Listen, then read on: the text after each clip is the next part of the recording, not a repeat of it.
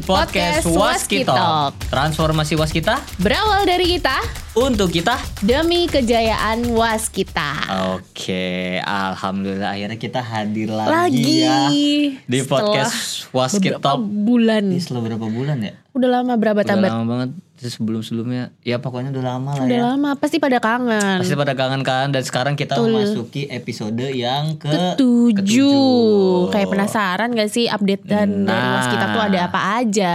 Betul dan coba tebak setelah eh enggak setelah ini sih sekarang kita Sekarang. akan mengundang siapa. Sebelum itu kenalin dulu gue Isbir sebelah gue Dan ada gue Betari. Kali ini kita akan mengundang siapa nih Bir? Tim proyek dari mana kira-kira? mana? Ada Dari mana? Nah, pasti dari penasaran. mana? Nah, Dari ini adalah yang sudah pernah diresmikan oleh Presiden Republik Indonesia Bapak Jokowi Dodo beberapa waktu lalu. Kira-kira siapa dan kita mau bahas apa nih hari ini? Nah, saat ini kita mengundang dari tim Bocimi Oke. yang diwakili oleh Pak Wawan sebagai project manager. Dan udah ada di depan kita Iya. Pak Wawan. Selamat datang Pak Selamat datang, Wawan. Pak Wawan. Terima kasih loh jauh-jauh ini dari Sukabumi ya. Iya. Datang ke Jakarta buat ikutan podcast. Dari dari Sukabumi ke sini. Tapi untungnya karena Jalan Tol Seksi 2 sudah diresmikan, Jadi jadi, cepet. dari sana sini cuma ya Satu Berapa jam? Wah, satu jam. Iya. Kalau sebelumnya Satu jam. berapa jam, Pak? Sebelumnya bisa dua jam. Wah. Tergantung kemacetan. Iya iya iya iya. Tapi so far kan nggak macet ya harus saya dari Sukabumi ke Jakarta se- kan. Kalau sekarang dari yang tol yang diresmikan kemarin, yang tol Hmm. Par- tol Parungkuda itu udah full lancar. Full lancar jaya. Ih sejam doang. Bos. Sejam doang. Kalah dari, Kalah dari- Ciputat Cawang. Iya dari Ciputat Cawang. Sejam setengah ya. Lebih dong dua jam. Iya bener lebih dari dua jam tuh malah kan. Oke, gimana Pak Wawan? Apa kabar Pak? Sehat Pak? Alhamdulillah sehat. Gimana kabar hari ini? Kemudian gimana Pak perasaannya setelah Jalan Tol Bocimi Seksi 2 sudah diresmikan oleh Presiden Joko Widodo beberapa waktu lalu? Boleh diceritakan Pak silakan. Rasanya sangat ya, terharu dan bangga. Terharu. Aduh, Terharu benar. tapi bangga. Iya, Iya. bangga. Bangga banget sih. Karena di satu sisi di situ eh, ya udah lama ya Hmm. di- eh, mulai dikerjakannya dari 2018 dan benar-benar ditunggu oleh warga Sekitar. di sekitar situ ya. Berarti memang antusiasmenya tuh bener-bener tinggi Pak ya dari masyarakat sekitar tuh dan masyarakat Sukabumi lah. Betul. Ya kan? sekali. Iya, karena eh, prediksi waktu itu nggak bisa ditebak kan di sana. Kenapa dari, gitu tuh, dari Pak? mulai Cibadak Heeh. sampai dengan Getol Cigombong ya waktu itu Hmm. kan.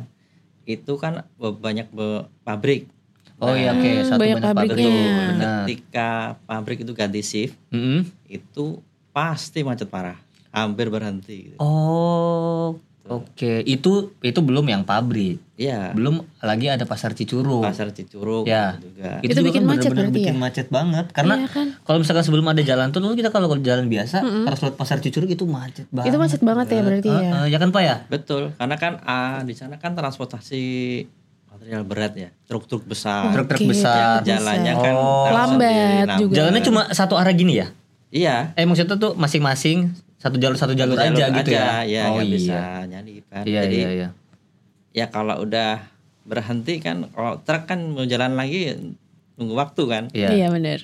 Jadi ya lama sekali bisa. Berarti sekarang tuh truk-truk kemudian mobil pribadi itu memang bener-bener lewatnya tuh lewat, Lewat jalan tol Bocimi tol. Seksi 2 itu ya lewat tol Iya, terus ya betul. sampai gerbang tol Parungkuda. Betul. Wah. Keren-keren. Oke, sebelum kita ini udah udah mulai deep nih. Udah mulai ngedip Udah nih. mulai deep, udah mulai jauh nih. Tapi sebelum itu boleh diceritain dulu gak sih, Pak? Selama ini tuh kapan mulai masuk kos kita, kemudian eh, bertugas menjadi apa aja hingga bisa menjadi project manager seperti saat ini. Silakan, Pak. Iya. Jadi saya waktu waktu masuk was kita itu tahun 2006 Hmm. dan itu juga eh karena nggak disangka-sangka juga ya Iya. saya. Alhamdulillah juga karena waktu itu saya ditelepon oleh salah satu direksi teknik waktu itu proyek Samudra Merapi. Dirteknya PU. Ya, Oke. di TKPU juga Hmm, hmm, kebetulan kenal kan. Jadi waktu itu saya juga sebelumnya mengerjakan proyek di Merapi itu. Oke. Merapi Yogyakarta. Ya, tapi Hmm. saya di, di swasta sebetulnya. Oke. Nah waktu itu kan eh, istilahnya jadi pelaksana di lapangan. Mm-mm. Nah dari situ mulailah eh, saya di Waskita dan apa namanya kemudian ada gempa di Jogja kan tahun 2006 Iya, iya. Oke. Gempanya itu kalau nggak salah dahsyat banget tuh pak. betul Di daerah Jogja Merapi itu. ya? Mm-mm, itu iya. sampai Jawa Tengah kan ya pak ya itu. iya jadi kan eh, gunung merapinya kan juga berpengaruh itu Mm-mm. kan sempat ada apa eh, mengeluarkan ini kan larvanya Mm. jadi eh, ada proyek lanjutannya yaitu proyek Sabudam Sambodam. Oke. Kemudian penanggulangan eh, banjir lahar dingin. Hmm. Jadi di sekitar Kali Gendol, Kali Kuning gitu kan. Jadi di situ. Kemudian waktu itu saya masih jadi harian di Waskita. Oh, Jadi harian mulainya harian saya. Iya iya iya ya, Nih, keren. biar berarti Pak Wawan ini dari harian dulu masuk Iya, sini pak. Iya. Dari harian. Oke. Oke oke. Kemudian jadi outsourcing, Outsourcing. pegawai tetap. Lama, ososnya lama. Oke. Ososnya tahun 2009.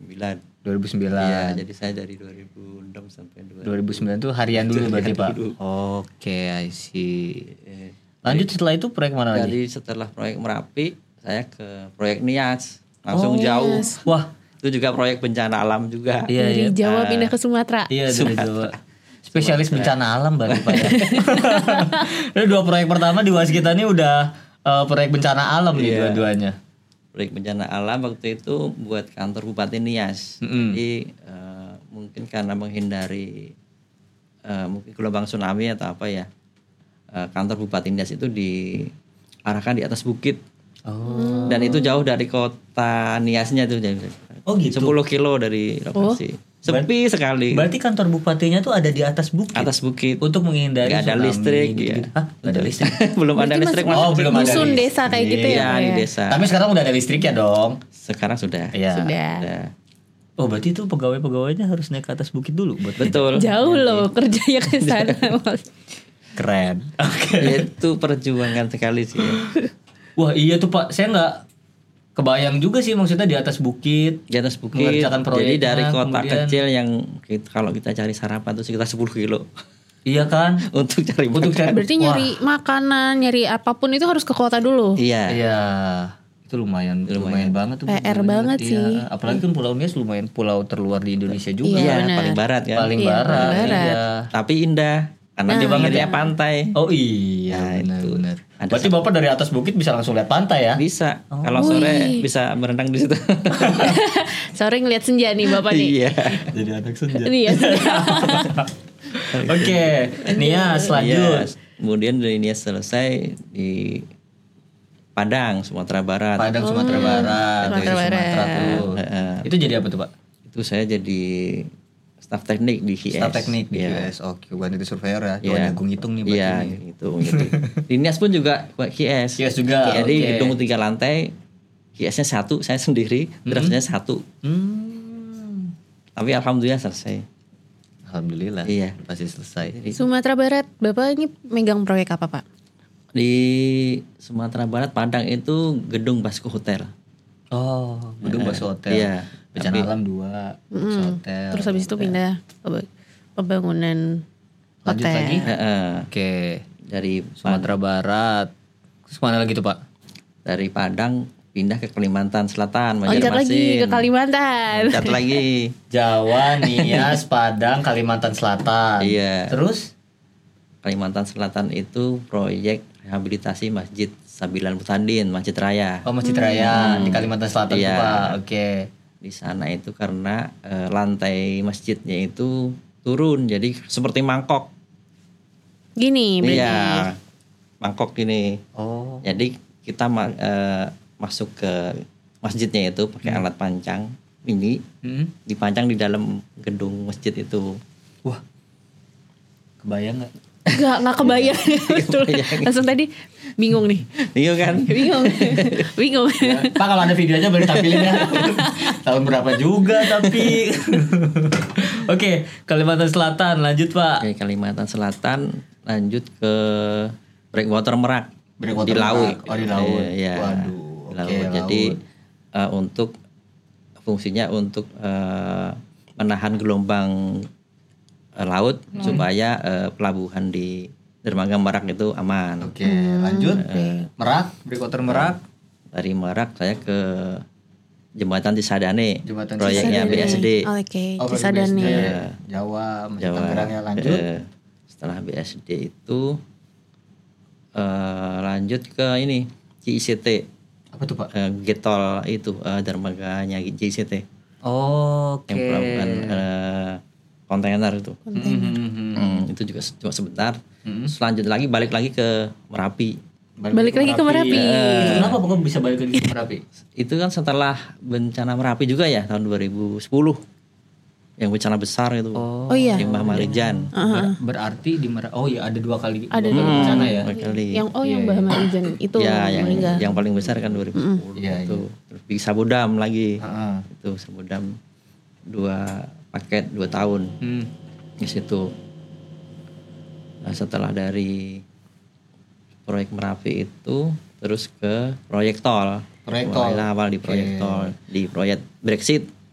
Brexit. Penjagaan Oh. penjagaan Pemalang. Brexit. Nah, itu Brebes. viral kan. Yes, Itu yang viral banget terkenal tuh, Pak. banget Iya. itu dulu. Itu Itu. zaman-zamannya tol Trans Jawa baru ada kan? Baru ada awal-awalnya. itu 4 jam tuh dari wah itu antusiasnya waktu itu Tinggi banget. tinggi banget. Karena orang-orang mudik pada langsung menunggu. Iya benar. Iya. Bapak officer menuju site manager tuh pas mulai dari proyek apa tuh? Jadi waktu di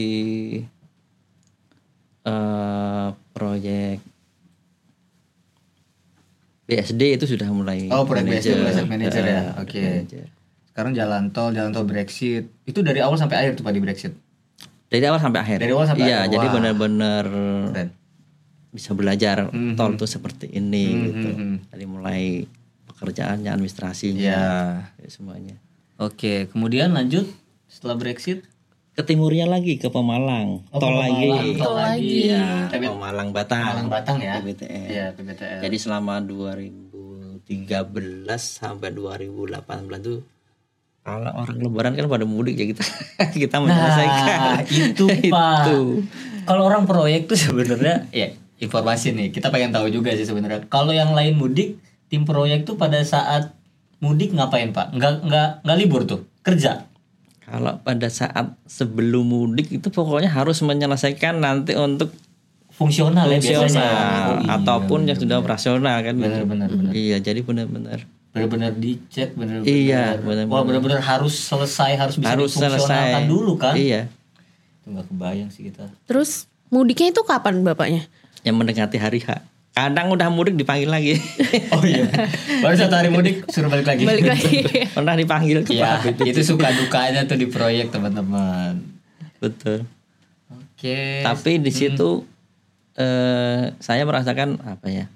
Dari sisi pekerjaan kemudian target waktu itu karena banyak yang awal ya, mulai dari kita sendiri, dari bapak-bapak kita sampai ke direktur dulu pak, Mhm. Yang sering, yang benar-benar ngawal di lapangan sampai kepala BPJT pak gitu aja. Oh. Jadi kita itu benar-benar oh di ini dulu benar-benar belajar. Jadi Mhm. apa yang susah itu karena ada mereka mereka itu kita terbantu gitu loh. Ya. Jadi fungsi terus eh, mutu itu benar-benar kita ngerti apa yang harus dikerjakan kan Harus gitu. dikerjakan, Iya. harus dijaga mutunya. Makanya itu yang saya apa? Pegang terus. Iya, saya pegang terus gitu. Terutama terkait mutu dan Betul, juga kenyamanan betul, jalan kan. betul, Itu penting banget bener sih, Pak. PBTR Brexit setelah itu Setelah itu ke tol becak kayu. tol becak, Becakayu. kayu. Yang Iya. deket sini ya, Ke balik sini ya. itu yang paling tegang. Tegangnya kenapa, tuh, Pak? Bang Tegan, Setiap malam erection. Oh iya bener bener bener bener. Kalau temen tahu waktu pas saya ngeliat yang di eh, kota Bekasi itu pak, Mm-mm. itu erectionnya wah kan itu bener-bener di jalur yang Jalur jalur utama jalur kan, utama Kalimalang. Kalimalang tuh, terus kita harus erection banyak wah itu koordinasi, kemudian buka tutup jalan, Iya. window time-nya juga kalau nggak salah dari Betul. tengah malam cuma sampai subuh kan? Betul. Ya, Jadi di situ kan benar perencanaan harus matang. iya iya dari iya. iya. sisi safety juga harus. Jadi checklist benar-benar kita uh, evaluasi benar, Mm-mm. uh, orangnya juga yang kompeten, ya kan. Kemudian dari window time, jangan karena kan kita nutup benar-benar nutup jalur gitu loh Mm. pas kita erection ataupun pas kita muter sosro bahu Iya, muter Nah, sosro iya, bahu gitu. itu. itu. ya itu kan benar-benar harus tepat gitu Mm. jadi di situlah butuh personel-personel yang kompetensinya sama militansinya kuat gitu. karena pekerjaannya kan itu time dari jam 10 sampai jam Jam 10 sebelum subuh sampai sebelum subuh jam 4 lah ya. jam 4 ya Kompetensi dan militansi Iya. dua hal tuh yang paling penting teman-teman. Benar, benar, benar. Oke, kita lanjut setelah beca kayu.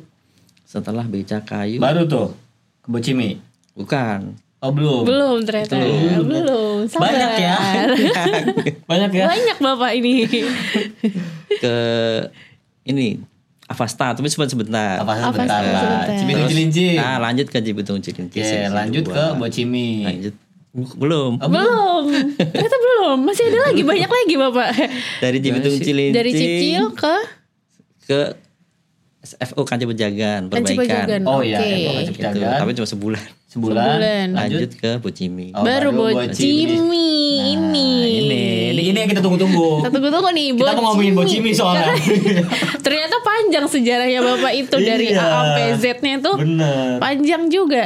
Wah, dari tapi- harian Dari harian sekarang project project Manager. manager. Emang bener sih ya militansi kompetensi dan apa ya eh, kerja keras dan juga Betul, loyalitas tim juga. loyalitas teamworknya juga oke itu berarti ya Pak ya. Betul, betul. dijaga sama Pak Wawan tuh sampai Iya. sekarang ya keren berarti bapak jadi project manager pas di Bocim ini ya betul oke oke kita lanjut nah, Nah, ini nih yang pasti ditunggu-tunggu banyak yang Hmm.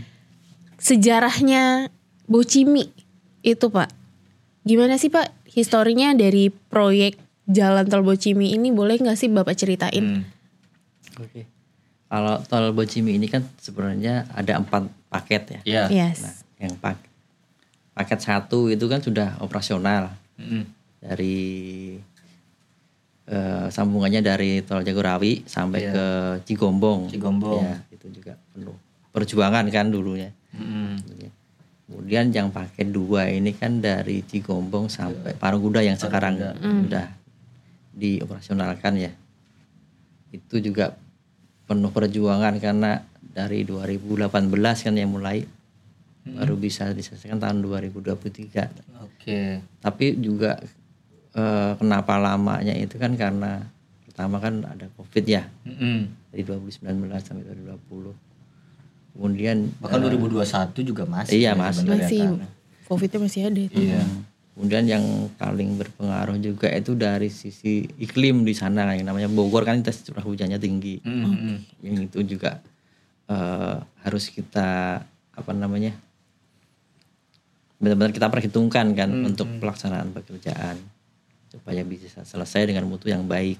Karena namanya air itu kan musuhnya jalan.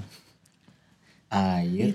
Air musuhnya Ya, jalan. berarti semakin banyak hujan jalannya bisa jadi ya ya Bisa jadi jadi molor ya. eh, air itu benar-benar harus diperhatikan aliran Hmm. airnya ke mana supaya tidak eh, mutu tanahnya atau kadar air tanahnya itu tetap sesuai dengan yang direncanakan gitu ya Jadi kan kalau jalan-jalan itu kan eh, kerusakan itu kan terbesar itu karena air. Mm-mm.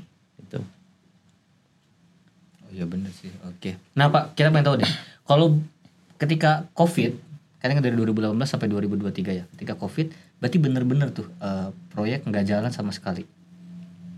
Sempet jalan dulu ya, sempet jalan, cuman kan nggak optimal. Karena kan eh, arus material sama arus, Arus material. personel kan nggak bisa Oh, iya, optimal juga kan. Ya berarti sebenarnya selama 2 tahun itu bisa dikatakan stuck ya. Iya, Nggak ngerjain apa-apa gitu Betul. kan. Karena semuanya terisolir kan. Oh, iya. Dulu. kita juga kerja dibatasin kan. Iya kerja juga Dibatasin Jadi sebenarnya kalau misalkan mau kita potong terkait dengan adanya COVID, sebenarnya pembangunannya itu hanya sekitar dua tahunan ya. Ya dua tahun lebih dikit lah. Dua tahun lebih Iya, dikit kan? iya. Iya iya. Nah ini yang harus teman-teman tahu kenapa eh, jalan tol Bocimi ini benar-benar lumayan lama, tuh. Lama, bener. Ya, pawannya dari 2018 sampai 2023 baru bisa diresmikan itu sebenarnya karena ada sekitar dua tahun COVID kan. Karena pandemi kemarin Karena ya Pak pandemi ya. kemarin sehingga ada beberapa hal yang eh, tidak bisa dilakukan gitu terkait pembangunan tersebut. Iya sih. Oke. Oke lanjut. Ya operator lanjut. Ini operatornya nih Nah, terus bawa lagi dong. Nah, oke.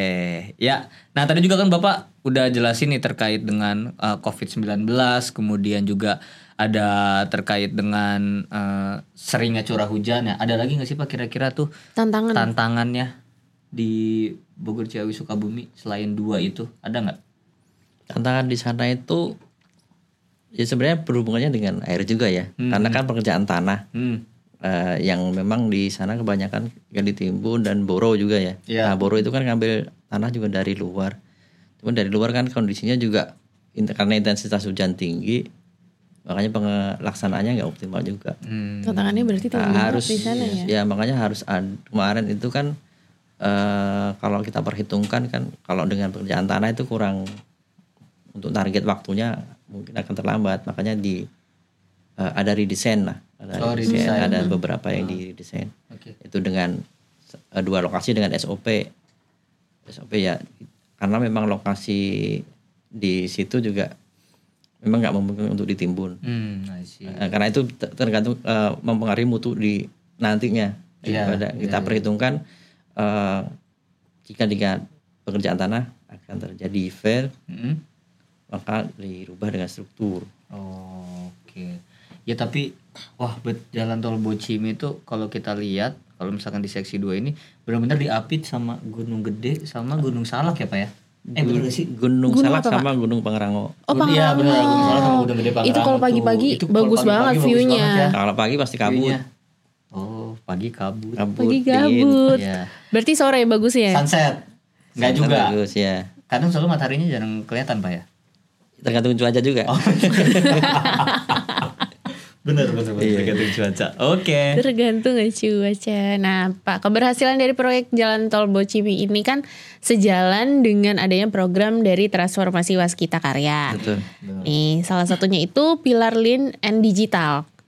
Kira-kira Pak, pelaksanaan proyek ini ada nggak sih kayak inovasinya yang dilakukan, terus di mana ini pekerjaan proyeknya tuh jadi bisa lebih efisien kayak gitu. Ya, jadi kami melakukan inovasi bersama dengan tim dari COE. Kebetulan waktu itu dipimpin oleh Pak Ferry. Oke. Itu yang selalu eh, mengawal kami ya dan diskusi tiap waktu sama kami. Kami juga terima kasih sekali sama Pak Ferry nih. Terima Pak kasih Pak Ferry. Terima kasih Pak Ferry. Karena mendukung benar-benar mendukung kami. Jadi mulai kami dikejar eh, fungsional Nataru waktu itu pekerjaan SOP ya. Itu benar-benar sangat tegang karena kan harus bisa dilewatin, harus bisa dilewati harus sebelum selesai. Nataru ya. Harus selesai Tapi tepat waktu pekerjaannya juga. gitu. iya Tapi pekerjaannya masih banyak. Waduh.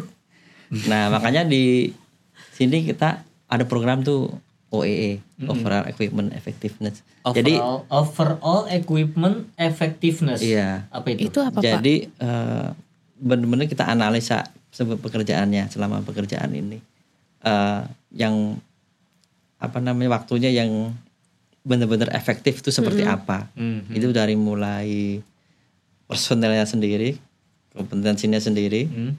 sampai dengan alat maupun dengan material Hmm. itu benar-benar kita hitung eh, disesuaikan juga dengan cuaca. Balik lagi ke Iya, cuaca lagi. Betul, karena kan di sana hujannya nggak menentu ya, Iya, dan bener, curah hujannya itu hampir tinggi, kan? 65 persen. Waduh, Ah, curah hujannya. curah hujannya. Jadi setiap hari hampir hujan. Wah. Jadi selama pembangunan sih. jalan tol itu sering hujan, Pak. Iya, apalagi pada saat itu kalau misalnya pas Nataru kan lagi musim hujan ya. Iya, Iya, kan benar. berber- Itu gimana, Pak? Berber, Heeh, iya. Oktober sampai April. jadi makanya benar-benar kita hitung setelah selesai hujan kita kerja. Wah, gak kebayang, Pak. Gimana ceritanya ini? Kita kerja seefektif mungkin gitu. Makanya dari mulai materialnya harus siap, terus akses kerjanya harus siap, kemudian tim personelnya juga harus siap saat itu setelah selesai. Setelah selesai hujan. Eh, Dulu sam- pas hujan dikeringin dulu nggak? Yang untuk akses kerja harus Untuk akses kerja. Iya, makanya kita harus memakai metode-metode yang eh, tidak terlalu berpengaruh dengan air gitu kan. Karena kalau itu nggak jalan, akses kerjanya nggak ini, ya kerjanya kan berhenti. Iya. Itu belum terhadap personel. Kita juga ada sedikit tes personel. Tes personel apa itu, Pak? Maksudnya gini, setiap orang ini kan kalau kerja itu dia fokus apa tidak, Hmm. dia tulus apa tidak, itu sampai Oh, di dites tes. dulu. Iya, Gimana tuh analisanya pak? ada itu di Pak Ferry. Oh, tuh, tuh. cocok nih bisa di Kita Diterapkan. Iya. Karena sangat sangat berpengaruh banget. Hmm. Makanya mu- Berarti- mutu itu tergantung dari situ. Mutu, Dari personilnya oh, berarti ya, iya, iya. SDM Ah, ya. SDM ya. Iya ujung-ujungnya Nomor satu tuh harus SDM-nya. ke human resource-nya. Yes. Oke. Makanya dari perencanaan kita kasih ke tim pelaksanaan di lapangan itu kita monitor terus Mhm. eh, sampai benar-benar dia tuh benar-benar yang memegang itu tuh tahu benar gitu apa yang akan dia kerjakan dan apa yang mutu yang harus ditargetkan itu. Hmm. Wah, menarik. Pak, eh gue mau nanya nih karena penasaran dari tadi. Iya. Kalau misalkan pembangunan jalan tol nih, lagi musim hujannya panjang pak. Biasanya kan ada tuh yang namanya berhari-hari nggak berhenti berhenti tuh pak hujannya. Palingan cuma beberapa jam habis itu hujan lagi. Nah itu gimana pak? Oh iya, benar. Ya, jadi kalau eh, pekerjaan struktur mungkin setelah hujan masih bisa kerja ya. Hmm. Tapi kalau pekerjaan tanah kan bisa. karena Iya. kadar optimum tanahnya harus Iya. benar-benar tercapai sesuai target. Hmm. Ya, kalau di Bocimi pengalaman itu memang agak susah ya. Eh, kita juga dapat saran mungkin dari PU dari BPJT Hmm. untuk eh, menutup eh, pekerjaan tanah yang sudah dipadatkan Hmm. nanti untuk layar selanjutnya. Tapi kita analisa juga itu kita tutup, gitu kan. Tapi setelah kita buka itu malah tambah basah Oh. dan ternyata kita teliti itu karena embun di sana kan karena Oh iya. di sangat Dingin dingin, juga ya, Pak, ya? terus nggak ada angin kan Hmm. di bawah terpalnya itu makanya eh, malah basah. Nah kita evaluasi satu lokasi kita tutup, satu lokasi enggak. Hmm. Nah yang enggak ditutup itu malah yang bagus, tapi harus nunggu empat hari sekitar empat hari. Jadi kita diamin dulu baru kita padatkan lagi. Ya itu proses yang memang Panjang. lumayan Panjang. lama iya. Itu tantangan terberat Tantangan terberatnya ya di tanah itu. Ini gue di kamera udah kelihatan pusing belum ya? di bocim. Tapi itu Kerutan tantangannya kalau kita makanya tadi kalau kita tulus kalau kita memang oh, itu ilmu baru kan berarti. Iya benar Iya iya kan? Pak. Karena kan tantangannya banyak. Kemudian ya bekerja gimana caranya dengan air yang sebenarnya itu adalah lawannya Jalan. lawannya Iya. jalan harus kita taklukkan. Bukan kita takluk sih. Iya siapa yang Diapain ya pak ya? Gimana caranya agar Iya. tetap jalan gitu kan? Iya Betul. Jalan. Ternyata itu gara-gara tadi gue kepikiran itu kalau misalnya hujan gimana kelarnya gitu loh pak. Itu Ya, tapi akhirnya kelar juga sih. kelar Ya, juga itu Cimit, terharunya itu di situ kan. Udah Karena tahu ya Pak, apa namanya? perjuangan. Selama ini tuh perjuangannya seperti apa? 24 jam kerja Betul. ya kan. Iya. Sampai harus bener-bener sedangkan ya peresmian juga itu ditargetkan harus bisa dilakukan di bulan kemarin, Kemarin, kan. Agustus, Nah, iya. Agustus itu kan. Betul. Bahkan kalau bisa sebelum tanggal 17 kan akhirnya kita bisa mencapai target di Tanggal 4 ya. tanggal 4 ya. Iya. Luar biasa. Peresmian tanggal 4 kemarin. Keren sih. Oke. Keren. Nah, Ah, emang iya ya? Sebelumnya udah? Ah, ini ini dulu. Oke. Nah, ini Pak, eh, tadi kan tantangan udah. Sebenarnya manfaat jalan tol ini nih, Pak. Eh, bisa diceritakan nggak Pak manfaatnya ada apa aja? Ya kita tahu ya kalau jalan itu kan sebagai akses penghubung. Mm-mm. Jadi selain dia untuk eh, apa namanya ya orang mau ke mana itu kan, tapi juga ada material atau ada investor yang mau investasi ke Sukabumi kan. Iya. Dan di sana pun juga banyak wisata kan sebenarnya di banyak Sukabumi kan. banget ya ternyata. Iya. Pangandaran ya? Pelabuhan Ratu. Pelabuhan Ratu. Pangandaran dari Eh, mana? sengaja, sengaja. Oke. Padahal mah emang salah sih. Pelabuhan Pelabuhan Ratu. Ratu. Terus Apa ada yang? Geopark. Nah, yang Geopark Ciletuh. Ciletuh. Eh, Eh, ya. Ciletuh apa Ciletuh Pak yang bener? ya geopark ciletuh ciletuh lah ya ya cuma orang suka milih ciletuh apa ciletuh sih terus Terus apa lagi Pak? Ya mungkin kan banyak pabrik juga ya di Iya. sana. Nanti mungkin Oh, juga banyak akan pengembangan eh, pabrik-pabrik mungkin juga akan ke sana juga. maksudnya para investor itu bisa, mengembangkan di daerah Sukabumi. Sukabumi. Jadi ngelihatnya juga mau ngelihat akses. Aksesnya. Oh aksesnya udah ada nih kan. ada, betul. Udah bagus nih ke Sukabumi kayak gitu. Bisa dibikin investasi di, di situ kan. Ya benar sih Pak, iya. benar. Apalagi kemarin kalau nggak salah Pak Jokowi itu bilang Jawa Barat menjadi salah satu yang terbesar kan dalam hal investasi. Iya, ya karena aksesnya kan sudah lancar. Karena ya. aksesnya udah lancar, iya sih. Terus dari Jakarta sampai Sukabumi, tadi kan Bapak bilang sejam ya? Iya. Sejam, sejam, sejam lah ya. Sejam iya. Wah, Enak. bisa ke Sukabumi balik. Iya Pak, soalnya gini. Di media sosial was kita tuh, Bet, Pak Wawan, ya banyak yang sangat mengapresiasi juga bahwasanya jalan tol ini sudah bisa diresmikan, sudah bisa dioperasionalkan, dan bahkan ada yang dulu yang dia tuh kerja di Jakarta, kerja di Jakarta, rumahnya di Sukabumi. Nah dengan ada jalan tol ini, dia sekarang udah bisa PP nih Pak. Betul. Heeh, nggak nggak perlu ngekos di Jakarta. Begitu pula sebaliknya ada yang rumahnya di Jakarta, kerja di Sukabumi. Mereka nggak usah tinggal atau ngekos di Sukabumi gitu. Tapi udah sekarang bisa PP, wah itu benar-benar bermanfaat banget sih Pak. Bisa, bisa. Ya kan? Ya saya kan dari tadi pagi sampai sini cuma satu jam juga. Satu jam. Iya kan? Satu jam juga. Wah itu benar-benar sangat bermanfaat. Betul, dari betul. Segi waktu ya. Dari segi waktunya. Jadi itu juga pengembangan eh, jadi nah, dia nggak ngekos di sini kan uangnya bisa di sana di Sukabumi Iya. ya kan.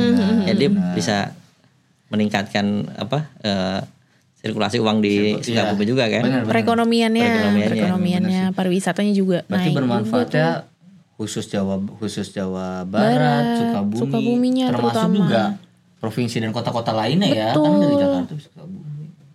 Bisa bolak-balik. Mau ke pantai langsung Sukabumi aja kan. Dari sini nih, dari Cawang ke Sukabumi. Benar, bisa nggak usah ke puncak, Nggak usah. langsung aja ke Jalan Tol Bocimi keluar Sure, Sukabumi. Pelabuhan Ratu. Bener. Karena banyak juga yang ngomong, ih sekarang enak ya ke Pelabuhan Ratu. Langsung aja lewat Bocimi itu lebih Iya, dekat. Karena kan sebelumnya karena macet tuh pertama, Iya, terus jauh itu. juga. Bener. Betul. Oke. Iya. Lanjut, Bat. Nah ini Bapak, harapan Bapak untuk jalan tol Ciawi Sukabumi seksi 2 dan rencana kelanjutannya yang seksi 3 ini apa Wah, Pak? ini sih, Pak. Yang Boleh dibisik-bisik. Baik, bisi-bisi bener yang seksi tiga tuh gimana, Pak? Gimana, Pak? Boleh Pak diceritakan silakan. Ya kalau yang seksi tiga ya eh, eh, pas kita yang mengerjakan ya insya Allah ya. Insya Allah ya, Pak ya. Amin. Semoga segera keluar SPMK-nya ya. Apa namanya? SPMK-nya ya? Oke. Untuk melanjutkan di Jalan Tol seksi 3. Seksi tiga. Itu dari mana ke mana tuh, Pak? Jadi nanti nyambung yang dari Parung Kuda? Parung Kuda itu ke arah Sukabumi Barat. Sukabumi Barat tuh Sukabumi Barat udah di tuh- kota itu ya nanti Udah di ya? kota, udah di pinggiran kota. Oh, I see. Iya langsung. Jadi- Wah jadi makin lebih cepat Lebih- lagi. lebih cepat lagi Iya, ke lebih- lebih cepat Sukabumi. lagi.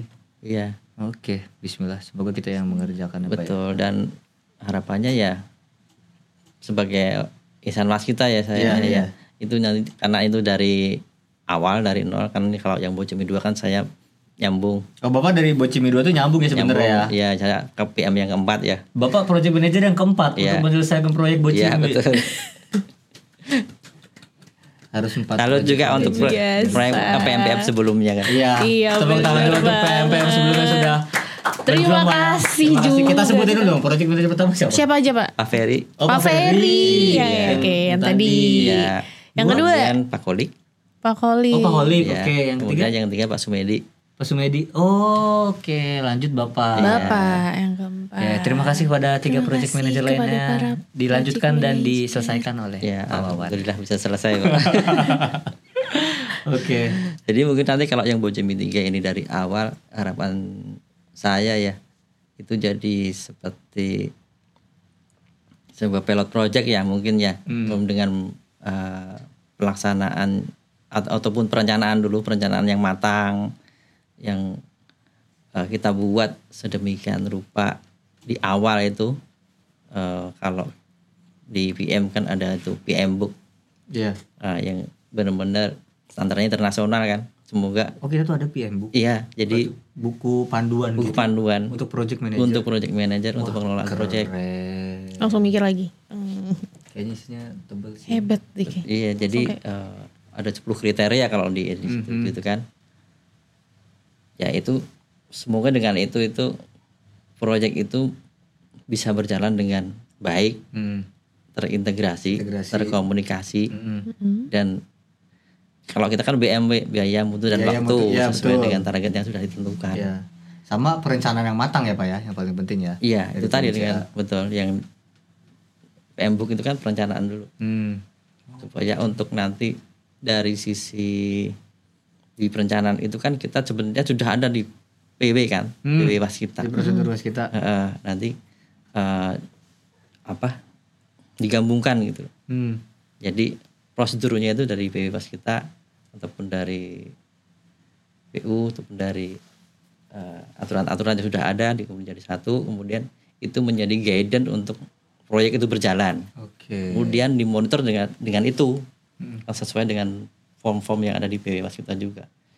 Supaya apa? Supaya proyek itu punya buku apa perencanaan Hmm. dan setelah selesai punya buku besarnya pro, bahwa proyek itu berjalan seperti ini gitu. Iya, jadi kayak ya ada sebuah dokumentasi yang Ya, kuat Pak ya. betul. Proyek Bocimi udah selesai. Kita pengen tahu nih sebenarnya ada apa aja sih? Baca bukunya ada. Iya. Iya betul sih Pak. Bener bener bener. Outputnya menjadi buku. Jadi orang-orang juga bisa tahu nih dan bisa belajar sebenarnya Iya. dari dari buku itu ketika mereka menghadapi sebuah tantangan yang sama kan. Betul. Benar-benar. Tapi bukan cuman itu. Hmm. Eh, dari sisi buku Mm-mm. dan dari sisi dokumentasi karena dokumentasi itu nanti juga akan kita atur sedemikian rupa Iya. supaya nanti kalau mau mencari walaupun kita sudah di mana Iya, betul itu Pak.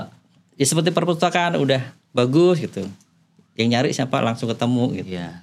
Setuju. jadi kalau ada audit misalnya lima tahun atau 10 tahun Kita masih gampang nyarinya tuh Sudah diarsipkan. iya Jadi nggak tiba-tiba mana ya dicari Ah, kita gitu. nyari-nyari lagi kayak gitu. Bisa lah Pak untuk seksi 3 Pak. harapannya itu Pasti semoga bisa. em, banyak yang mendukung lah Iyalah. Dukungan pasti banyak, Iya, Pak. karena ya harapannya sebenarnya kan bisa sekarang kan baru saya parung kuda kan harapannya bisa sampai Sukabumi kota jadi bisa lebih dekat lagi seksi 3 seksi 4 Betul. bisa terlaksana. Bismillah. Oke. Sip. Sip. Ada lagi nggak Ya, nih? Kita mau ngedip lagi nggak nih sama Pak Wawan? Eh, sebenarnya sih pengen ya. Pengen kan? Cuman waktunya yang nggak bisa lama-lama. Sayang banget. Sayang banget karena Pak Wan abis ini mau langsung meeting lagi di luar atau di luar di mana? Balik lagi kayaknya ke Sukabumi. Balik ke Sukabumi lagi. Oke. Oke, terima kasih kepada teman-teman yang sudah menonton podcast Waski Talk episode 7 ini gimana, teman-teman?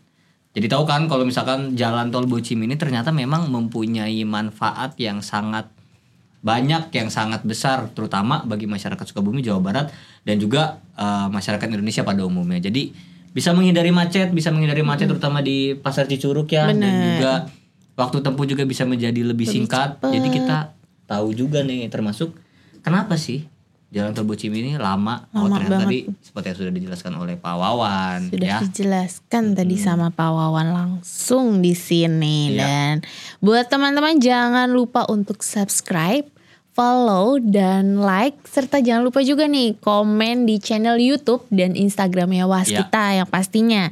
Serta podcast kita ini akan tayang juga di mana? Spotify agar Spotify bisa didengarkan di mana pun dan kapan pun. Betul. Dan kira-kira nih nextnya kita mau ngundang siapa sih? Nah, kita tunggu nanti di episode 8 kita akan undang siapa. Dan Iya, sebelumnya kita ucapkan terima kasih Terima yang banyak dulu pada Pak Wawan sebagai project manager proyek Jalan Tol Bojimi Seksi 2 sudah bisa ikut podcast Waskito hari di ini. hari ini. Sukses, terus, Pak Wawan. Dadah-dadah dulu Pak Wawan kamera. Ya, terima kasih. Oke, teman-teman semua. Kita tutup dengan Transformasi was kita. Iya. kita. Oke. Okay. ah, kurang briefing nih. Halo. Ayo kita mulai. Transformasi was kita berawal, dari kita, untuk kita demi kejayaan was kita. Oke, okay, terima kasih. Sampai jumpa.